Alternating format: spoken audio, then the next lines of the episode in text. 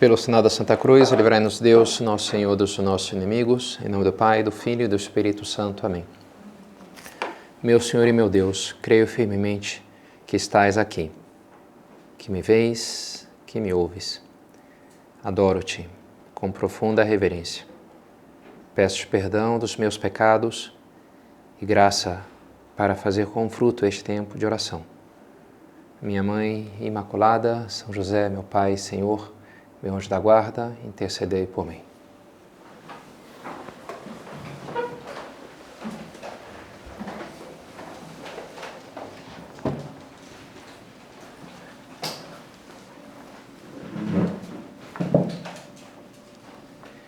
Minha é a vingança. Essas minhas viagens no mês passado, almocei uma vez com um primo meu, chamado Eduardo Moreira, mora lá em São Paulo já tinha me dado alguns outros livros que ele escreveu, agora me deu mais dois. E um deles, comecei a ler o primeiro capítulo, um pouco sobre as suas estadias em vários lugares mais pobres no Brasil e as experiências que ele teve. Já no primeiro capítulo me chamou a atenção um diálogo seu com um senhor do, de um assentamento pobre no interior do Ceará. Seu João, foi o nome que ele recebeu ali. E o seu João teve uma vida muito dura, né? trabalhar lá numa fazenda e era muito mal conseguia sobreviver com trabalhando muito, uma situação bem complicada. Todo o dinheiro, tudo que ele fazia ficava lá para o fazendeiro. E ele mal conseguia sobreviver dando muito duro.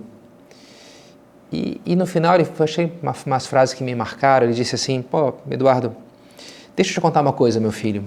Nesses dias a gente sofria tanto, mas tanto, que às vezes eu me perguntava se valia a pena continuar vivendo. Chegava nesse extremo, assim, né? Minha vida aqui, né? Só tinha uma coisa que me fazia seguir em frente. Só uma. Acreditar que depois que a gente morresse, eles iriam para o inferno e a gente para o céu. Só isso. Uma história forte assim, né? Interessante. Faz a gente pensar em tantas situações materialmente são difíceis, né? Que no país que a gente vive, tanta pobreza. Aí cada um terá um pouco as suas opiniões sobre que soluções políticos, sociais para enfrentar isso daí, né? Cada um terá suas opiniões nisso. Também é um testemunho interessante da fé cristã, como está tão arraigada no, no, nosso, nosso povo, no nosso país, e de uma maneira ajudava né, aquela pessoa, uma convicção assim de, de uma retribuição futura da justiça divina. Mas o que mais me fez refletir mesmo foi sobre essa atitude, essas frases finais, de, do que pensar sobre essa atitude do seu João, né? Claro, não me parece que a gente deve julgar ele, a gente não deve julgar as pessoas, e é, me parece especialmente odioso julgar alguém que teve um, um, passado, uma vida claramente mais difícil do que a nossa, né? Me parece que quem sou eu para julgar alguém que não passei por essas coisas, né? Agora, sim, me parece legítimo julgar atitudes. E é algo que a isso se dedica a moral, a ética, o direito de alguma maneira, né? É punido que é isso aqui, é crime fazer isso, né? Desde que a gente é pequeno, nossos pais dizem, isso aqui está errado, não pode, muito feio. Né? Então, a gente, essa atitude é ruim, essa atitude é boa. Judar é bom, mentir é ruim, né? A gente o tempo inteiro... E, e, e na religião, na igreja, na Bíblia, o tempo inteiro se faz isso para ajudar as pessoas a encontrar o seu caminho na vida. Olha, isso aqui não vai te fazer bem, né? Isso aqui te faz bem, isso aqui, essa atitude é boa, essa é ruim. E o que falar então sobre a atitude de seu João, esse sentimento seu com relação àqueles fazendeiros, aquelas pessoas? Bem, eu acho que está claro que não dá para dizer que é a atitude mais virtuosa, mais santa possível. Não parece ser assim, né? Mas ao mesmo tempo, eu quase que diria que ele tem mais acerto do que erro. Por quê? Porque é importante, me parece algo não só natural, mas positivo, sentir uma certa indignação diante do, da injustiça, diante do triunfo do mal. Aquela pessoa né, fez tudo errado e se deu bem, não é bom a gente estar normal, estar não sentir nada, estar indiferente a isso. É bom me, me sentir que né, tem algo errado aqui. Existe uma boa ira, né? A ira de Jesus com que enfrentava os fariseus, com que expulsou os vendedores do templo. Isso aqui não é para ser assim, vocês estão tá, tá errado isso daqui. É uma energia. A ira pode ser uma energia importante para lutar contra a injustiça. Agora, também é verdade que esse mundo sempre vai carregar injustiças, né? E a única maneira de ter paz, na verdade, é, é pôr depositar nossa fé na justiça de Deus. Bem-aventurados que têm fome de justiça, porque serão saciados. Essa justiça que vem de Deus, que sim as coisas vão se acertar. Mais ou menos isso faz o seu João aqui, aquilo que fala São Paulo aos Romanos, citando o Deuteronômio. Amados, nunca procurem vingar-se, mas deixem com Deus a ira, pois está escrito: Minha é a vingança, eu retribuirei, diz o Senhor. Deixa ao Senhor. Ah, se a pessoa fez errado, ela tem que aprender. Olha, tudo bem, na medida que esse mundo permita punir os maus e recompensar os bens, ok, mas não dá para fazer isso em absoluto. Sempre vai ficar coisas que não que vão passar, né? E nesse sentido, o que a gente pode achar de falha no, na atitude do seu João lá, me parece esse desejo de vingança. É carregar isso dentro de si, aparentemente com uma grande força, né? E Jesus fala no início do Sermão na Montanha: todo aquele que se tratar seu irmão com raiva deverá responder ao tribunal. Por isso, esforça-te, quando você está no caminho, ou seja, na vida, esforça-te por reconciliar-te com teu irmão com o teu inimigo. Senão ele vai te entregar né, ao juiz, vai te colocar na prisão, não sairás de lá até que pague o último centavo. Que prisão é essa da qual a gente pode sair? O purgatório, é uma interpretação tradicional, né? Ou seja, essa pessoa morre e ela tem raiva, ela tem mágoas, rancores, aquilo vai ter que passar pelo juízo, vai ter que passar pelo tribunal, vai ter que passar pelo purgatório, ela vai ter que se livrar daquilo. No céu a gente não entra com, com mágoas, com feridas, com um sentimento ruim assim com as outras pessoas, né? As pessoas que estão no céu estão todas com o coração leve, sem essas coisas. Então, nesse sentido, daria para prever, né? Bem, talvez o seu João vai pegar um purgatório aí, né? Alguma, algum centavo ele vai ter que pagar por essa coisa que ele carrega dentro de si, né? Bem, também tendo a pensar que é um, será um homem bom generoso, que sofreu muito nessa vida, e logo, não sei, ao perceber um pouco toda a justiça divina, talvez vendo o que os seus verdugos ali sofreriam, já rapidamente superaria aquilo e vai para o céu. Eu pensaria alguma coisa assim, né? Por mais que, enfim, não é que eu conheça ele nem nada. Agora, essa meditação que até agora foi praticamente um estudo de caso, né? Do, do moral lá do seu, seu João, né? Caso de consciência. E os padres, a gente se reúne uma vez por mês e tem um caso de consciência, né? Fulana estuda, faz não sei o quê, e aí o imposto, e aí o namorado, sei lá. Então, como se resolve moralmente essas questões? É um estudo de caso, que é interessante. Mas eu queria, sobretudo, falar sobre a importância de sermos fortes. Seu João me parece um homem forte, um homem que tirou muita força da sua raiva. E a raiva pode ser uma fonte grande de força. A gente fala, né, com a força do ódio, a gente fala assim, né, com uma coisa assim, com muita gana, com muita, né, determinação, uma força ali. Ainda que todos nós me parece, né, quando falamos de raiva e de ódio, a gente pensa em coisas ruins, pensa em pecado. Não é uma coisa que agrada a Deus, o ódio, peraí, só que odeia, né? Não parece uma coisa boa. Tem uma maneira mais neutra de falar disso, que é falar da agressividade. Inclusive na filosofia, Platão, por exemplo, é, fala dos, dos dois cavalos que puxam a alma humana, que é um é o cavalo mais é, devagar, mais preguiçoso, que é a inclinação da nossa alma aos prazeres, às coisas gostosas. E o outro que é o forte, que é o valente, que é a inclinação às coisas árduas, ao bem árduo, às coisas difíceis. Então seria a concupiscência e a agressividade, ou na filosofia também se chama apetite concupiscível e apetite irascível. A agressividade é o apetite irascível, quando se levanta a luta, a guerra, essa coisa assim de vamos lá, essa garra, né? No positivo a gente chama assim de garra. Então, que é uma coisa boa. A agressividade é algo muito importante na nossa vida. E que convém né, educar e trabalhar e ter com muita intensidade, eu diria especialmente nos nossos tempos. Estou lendo um livro bem específico sobre a história do Opus Dei no imediato pós-guerra civil espanhola, os dois anos ali depois da guerra civil. O que, que aconteceu? Uma coisa bem, bem concreta, né?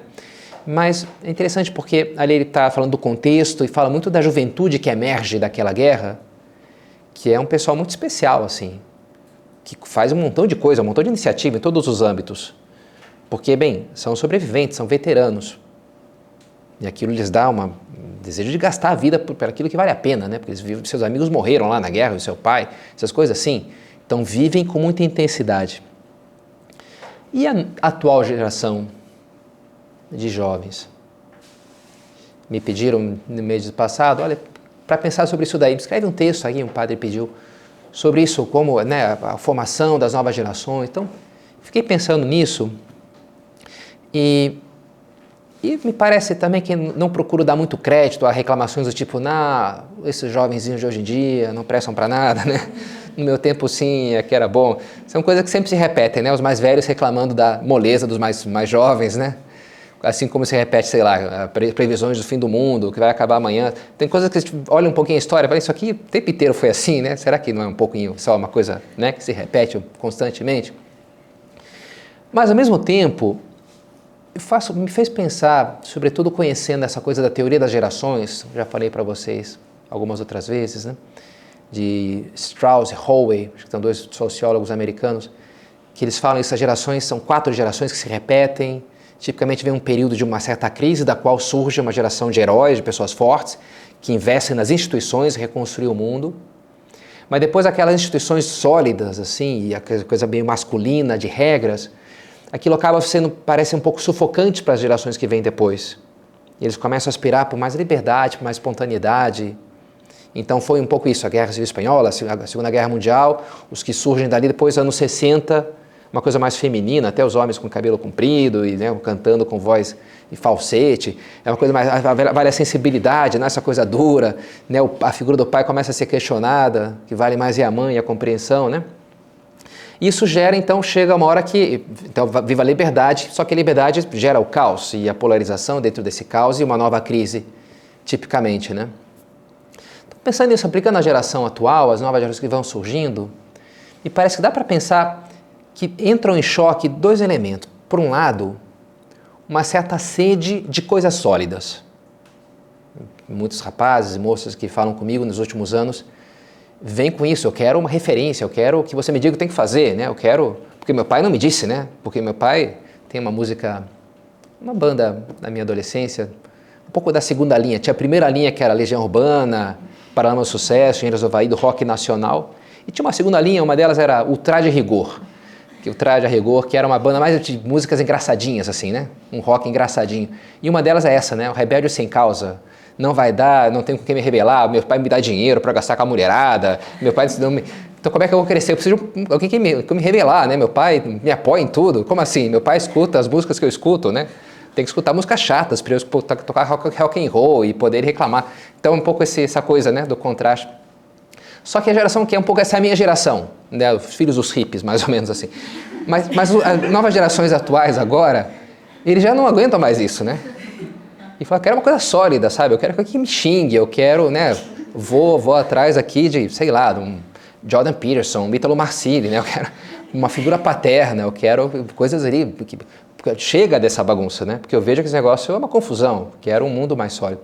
Agora, por um lado, eu tenho essa vontade de solidez, de coisas claras, referências claras, mas por outro lado, é filho de um hippie, né? É, digo, não teve, não foi exigido, né? Ou não, ou não, passou por uma guerra ainda, que não sei se ele vai acontecer. Mas o fato é que vem de um, de um background que não, que, que não foi muito sólido, que é, pelo contrário, foi muito fluido. Então muitas vezes as pessoas têm sede disso, mas não, talvez não sejam tão capazes de, de cara abraçar um projeto assim sólido, de uma coisa exigente, né? Então, minha conclusão, enfim, isso são opiniões pessoais, né, mas que por um lado, o que é preciso fazer com essas pessoas? Vem por um lado, duas coisas: acolher, entender as feridas de cada um, porque hum, as famílias desestruturadas, isso gera muitas feridas né, nas pessoas e, e é preciso entender que não chegar com uma regra de cara, tem que fazer assim, isso é o certo e acabou. Não, tem que entender cada um, e o Papa fala muito disso, desse acolhimento. O lado do Opus tem escrito cartas, a amizade, a fraternidade, a liberdade, coisas assim, né? mas nessa linha da compreensão Agora, também é importante não deixar de exigir, não deixar de, de propor metas altas. Né? Porque se, as duas coisas são necessárias. Se eu só proponho metas altas, talvez as pessoas quebrem, porque eu não soube entender, quis abraçar o um negócio ali, mas tinha uma idiosincrasia pessoal, tinha uma ferida ali que precisava curar antes, né? Agora, também só compreender sem exigir, as pessoas vão embora, né? Bem, isso aqui não serve para nada, não quero mais esse negócio, né? Só dizer que está tudo ok. Não está tudo ok, eu vejo que não está tudo ok. Eu quero que você me diga, quero ser exigido. Faz uns cinco anos me procuraram os rapazes lá em Porto Alegre ainda, me pediram para fazer com eles o projeto, eles iam fazer um projeto chamado Êxodos 90, que começou numa paróquia nos Estados Unidos, que é uma super quaresma de 90 dias. Naquele ano começou exatamente no dia que terminou o tempo de Natal, que acho que é no domingo da Epifania, no, no domingo do, da, do batismo do Senhor. No dia segunda-feira começou o Êxodo 90, a preparação para a Páscoa. Então, 90 dias, e que é bem forte, assim, de penitência, sem beber álcool, sem tomar, comer doce, sem assistir filme, sem ver videozinho, sem rede social, sem assistir futebol na televisão, sem um montão de coisa assim, né? Bem banho frio. Vários que, quebravam, porque era um grupo de rapazes, vamos lá, vamos fazer, mas enfim, na primeira, segunda semana, tipicamente uns dois ou três quebram, assim, o negócio de banho frio aqui tá muito difícil, né? Acho que eu não vou fazer não, deixa pra lá, né? Porque é um negócio difícil. Mas é interessante, eu vi vários rapazes que, que perseveraram naquilo e cresceram bastante, né? Custou, e às vezes falei, mas vamos lá, vamos retomar. Isso, isso nos faz crescer, a dureza nos faz crescer. A gente precisa disso. Hum, ano passado, retrasado, recomendação de uma de vocês, escutei esse livro Nação Dopamina. Bem interessante. E um comentário que cita lá, que a gente foi feito para um ambiente, para um mundo muito carente de estímulos, de prazeres. O nosso organismo está adaptado evolutivamente para isso. Agora, a gente vive num mundo onde há uma abundância né, de estímulos de todo tipo. Então, a gente não está preparado para lidar com tanta dopamina, digamos assim, com tanta coisa. É como você pegar um cactus e colocar numa floresta tropical. O cactus é feito para sugar toda a gotinha d'água que ele é capaz, né? Se você põe num lugar que chove o tempo inteiro, afoga, né? Concreto eu procurei hoje no, no Google o que acontece com cactos. Aí eu achei a resposta, ele me respondeu lá. Como está adaptado a regiões áridas e desérticas, quando exageramos na rega, está falando de pessoa que cria aqueles potinhos com cactozinhos em casa, né? Se você exagerar na, na, regando ali, o cacto pode ficar com as raízes fragilizadas e, consequentemente, ter problemas de desenvolvimento. Interessante, né? Valeu, acho que valeu, a imagem continua valendo, né? Fica fragilizado, né? As pessoas ficam muito e não conseguem crescer de verdade, não conseguem chegar tudo que pode, que poderia chegar. O que, que a gente tem que fazer então? Bem, o que fez nosso Senhor, a gente tem que ir para o deserto. O lugar do cactus é o deserto. A gente tem que criar um deserto ao nosso redor. Tem que ter uma vida um pouquinho que seja mais parecida lá com a do seu João no, no sertão do Ceará, né? Um pouco menos de, de, de estímulos, de moleza. Porque é isso que faz pessoas fortes. Faz alguns anos escutei também o livro Duna, um livro de ficção científica bem complexo, agora está tendo filme. No começo de cada capítulo tinha umas citações, é desses livros que tem várias camadas de, de histórias e, e, e, uma, e às vezes estava a Bíblia, inclusive. E uma da citação era Do deserto chamei o meu filho.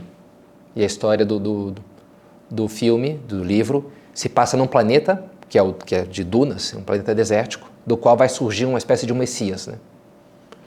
Interessante, né? O Messias surge do deserto, o herói surge do, da dureza, das coisas difíceis. Cristo vai passar 40 dias no deserto, o povo de Israel tem que atravessar aqueles 40 anos para chegar na terra prometida, né? Eu preciso disso daí para ser forte.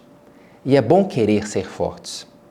No fundo, disso que eu queria falar nessa meditação. Quem sabe em outras meditações vou voltar um pouco a esse tema, em outros aspectos. Porque me parece muito importante, né, especialmente para os nossos tempos, querer ser pessoas fortes. Não pensar que isso é uma espécie de falta de humildade. Não, Deus quer que sejamos fortes. Diz o salmista: O Senhor me torna forte e poderoso. O poder do Senhor nos deu a vitória. É bom ter um espírito de luta, ter assim uma coisa, um complexo de superioridade, digamos assim, né? de confiar em Deus são José Maria escreve em caminho ia pela rua com o peito emproado, pensando que o Senhor me falava que eu sou filho de Deus. Ajudei-lhe, eh, aconselhei-o a fomentar essa soberba, entre aspas, né? esse bom orgulho, que sou filho de Deus. É uma coisa boa, querer ser pessoas fortes. Hum. Mas, Padre Pedro, e não sei, né? São Paulo que diz: me glorio na minha fraqueza, quando sou fraca, que sou forte. E Santa Teresinha, que se desvia tão frágil e não sou capaz de fazer o que fazem os grandes santos, né? Por isso eu vou ser isso, um brinquedinho nas mãos de Jesus, né? Essa coisa da fragilidade, da, da vida de infância. Olha, assim, as realidades espirituais, em geral, são bastante paradoxais. É uma maneira de se responder qualquer absurdo, né? Ah, é paradoxal, pronto. Não, mas vamos entender um pouco melhor isso, né?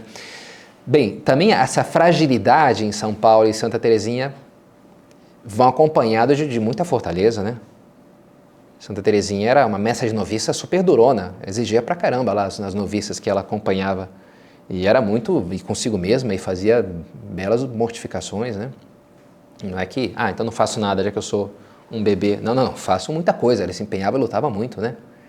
E a filha é Santa Teresa d'Ávila, que é uma mulher impressionante, como poucas outras na história. Teve mulheres tão fortes que nem essa, né? Que passou por cima de todo mundo na Europa lá, contra tudo, contra todos. Fez um, coisas incríveis, né? E dizia, preciso de minha, minhas filhas não podem ser mulheres mulherzinhas fraquinhas, não. Tem que ser mulheres fortes, né? E São Paulo igual. São Paulo, o que ele fez é, um homem que era uma locomotiva, né? Não tinha como frear. E tudo posso naquele que me sustenta. E enfrentava tudo com uma força maravilhosa. Sim, temos que ser humildes. Mas como explica São José Maria, a humildade é algo bem diferente da atitude encolhida ante o rumo que tomam os acontecimentos, a sensação de inferioridade, o desalento perante a história. Não é isso que Deus quer de nós, né? Humildade não é isso. Encolher-nos. E acho que aqui é uma chave interessante, sabe? Diante de Deus, sim. Não somos nada, né? Não podemos nada. Somos criancinhas minúsculas. Agora, com a graça de Deus, diante do mundo, a gente tem que se sentir forte. Somos guerreiros do Senhor. Estamos aqui para uma missão concreta que Deus me chamou. E eu tenho que ser forte. Hum, faz alguns anos me veio e compôs uma oração a São Miguel Arcanjo. Eu chamo de oração de combate a São Miguel Arcanjo. Rezo todos os dias depois da missa a oração tradicional, composta por, pelo Papa Leão XIII, mas depois rezo essa outra. Uma das coisas que eu peço lá, fortia frac brachiamea, ad veritatem spargendam. Faz mais fortes os meus braços para espalhar a verdade, no, espalhar a verdade. Né?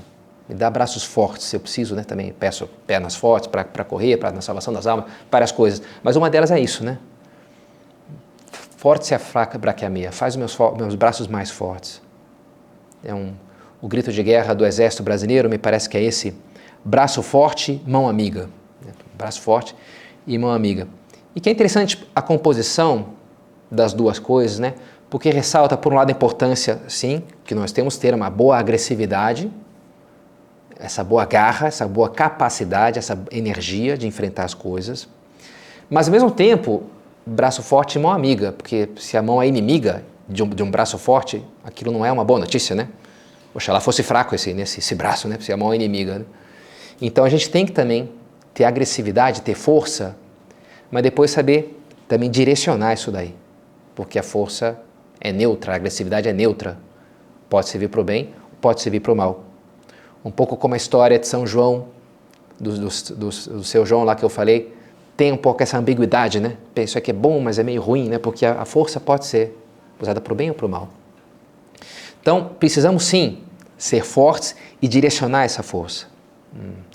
Quando eu era pequeno, uns joguinhos de computador, desses de, de carrinho de corrida, e você ia melhorando o teu carrinho e tipicamente que uma coisa que você podia escolher para melhorar era a velocidade. Ou põe lá tudo na velocidade dele.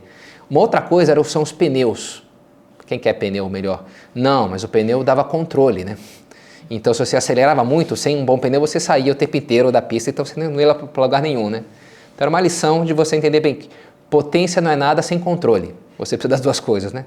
Ok, muita velocidade, mas também tem que ter um controle.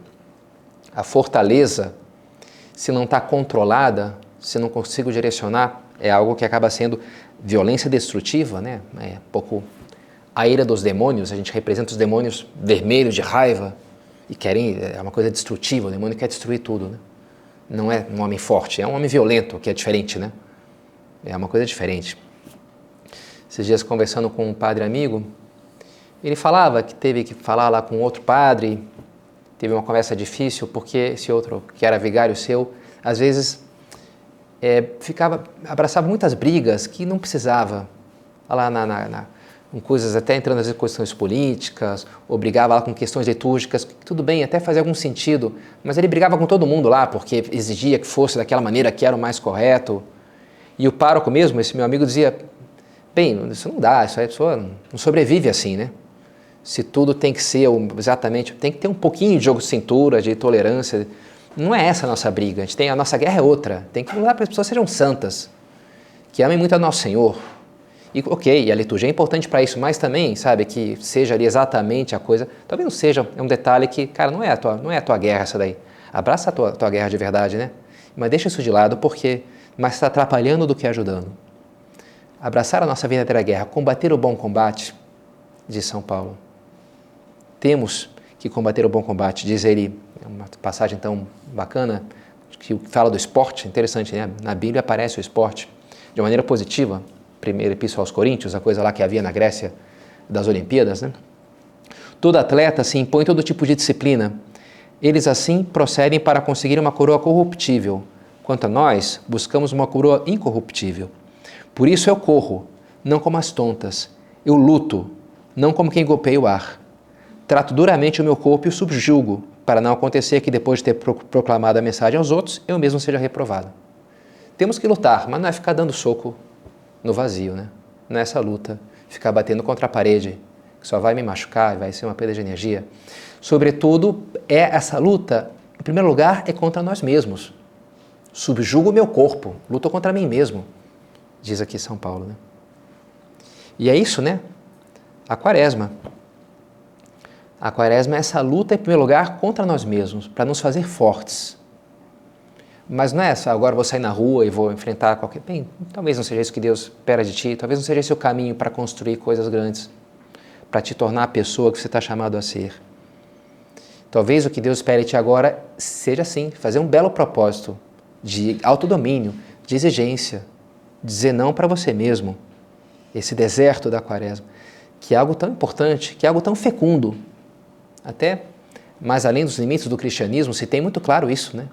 O valor espiritual da penitência, da mortificação, do sacrifício. Para que depois essa força, que alguns vão ter uma agressividade maior ou menor, mas que essa agressividade seja algo construtivo. Seja algo que realmente me puxe para perto de Deus. E o mundo precisa muito de pessoas fortes assim. Precisa muito de que nós tenhamos essa fortaleza com autodomínio, com controle, de uma forma construtiva. Também me chegou faz algum tempo um programa de um, acho que uma outra diocese nos Estados Unidos, chamado Into the Breach, na brecha. É uma referência e é uma coisa para jovens, para rapazes em concreto, né? Que a igreja precisa de homens fortes e capazes de, se, de vencer-se a si mesmos. É uma referência a Ezequiel. Procurei entre eles alguém que construísse um muro e que ficasse firme na brecha diante de mim em favor do país, para não destruir. E não encontrei. Interessante, né? Deus buscando ali entre os israelitas alguém, uma pessoa que fosse forte para defender o povo. E não encontrei. Você pensa um muro, cria-se uma brecha, o exército do inimigo inteiro vai para aquela brecha. Aqui, pronto, é a nossa porta de entrada, né?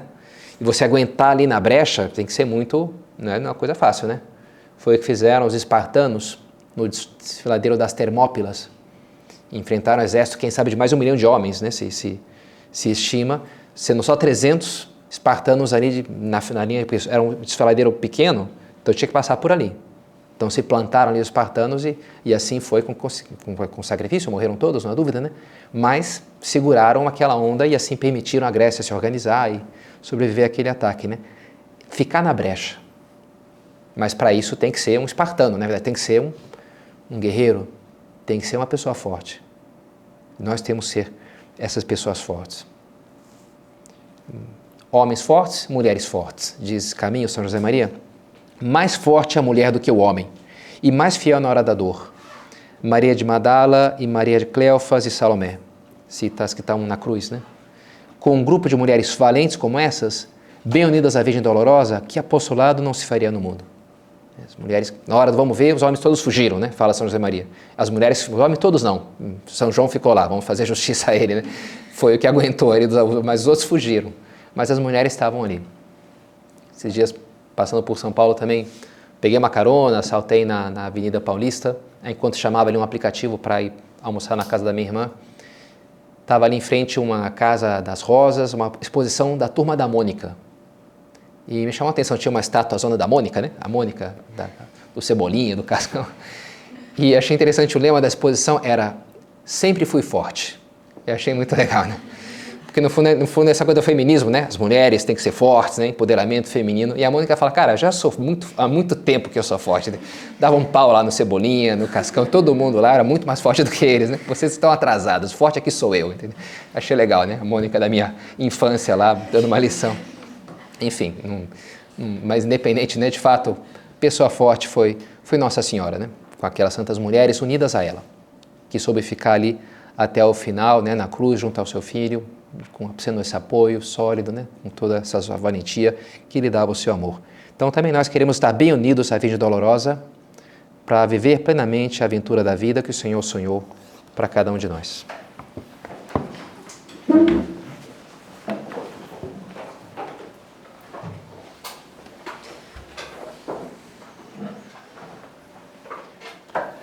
Dou-te graças, meu Deus, pelos bons propósitos, afetos e inspirações que me comunicaste nessa meditação.